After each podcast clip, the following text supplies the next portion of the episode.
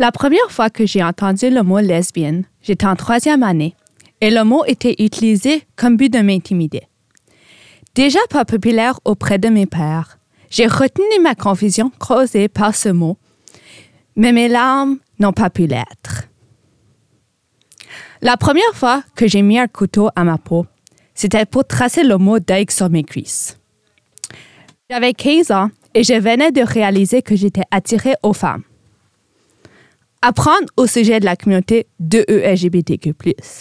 Et quand je dis apprendre, cela implique l'apprentissage qu'une personne peut aimer quelqu'un du même genre.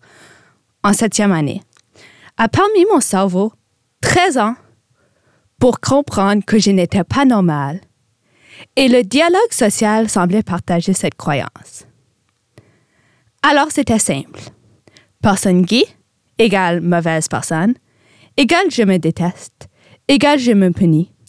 Et je l'ai fait en m'automutilant pendant quatre ans, car je n'avais pas les forces pour me suicider.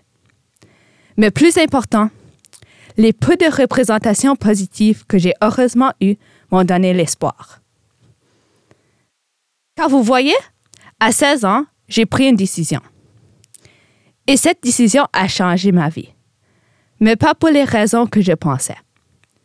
La décision était entre deux choix. Pas faire mon coming out et me suicider, car je ne pouvais pas garder l'énorme secret sur mes seules épaules, ou faire mon coming out et me faire tuer, car selon Orlando en Floride en 2016, gay égale se faire tuer. Donc la morte ou la morte, mes journées étaient comptées. Ma décision était de faire mon un coming out. Mais la décision était prise par accident quand ma réponse Facebook publique à la tragédie de Orlando était prise un peu trop personnelle.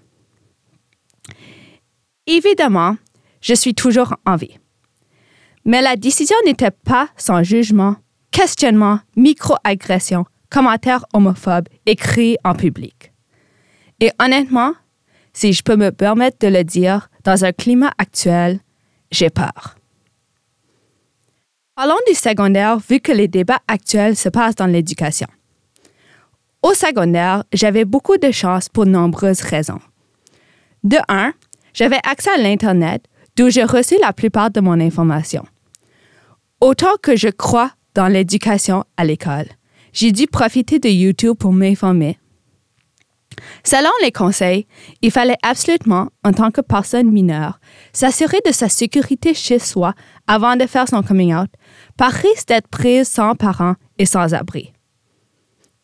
J'étais presque certaine, que je serais OK, mais je ne pouvais pas négliger ma peur.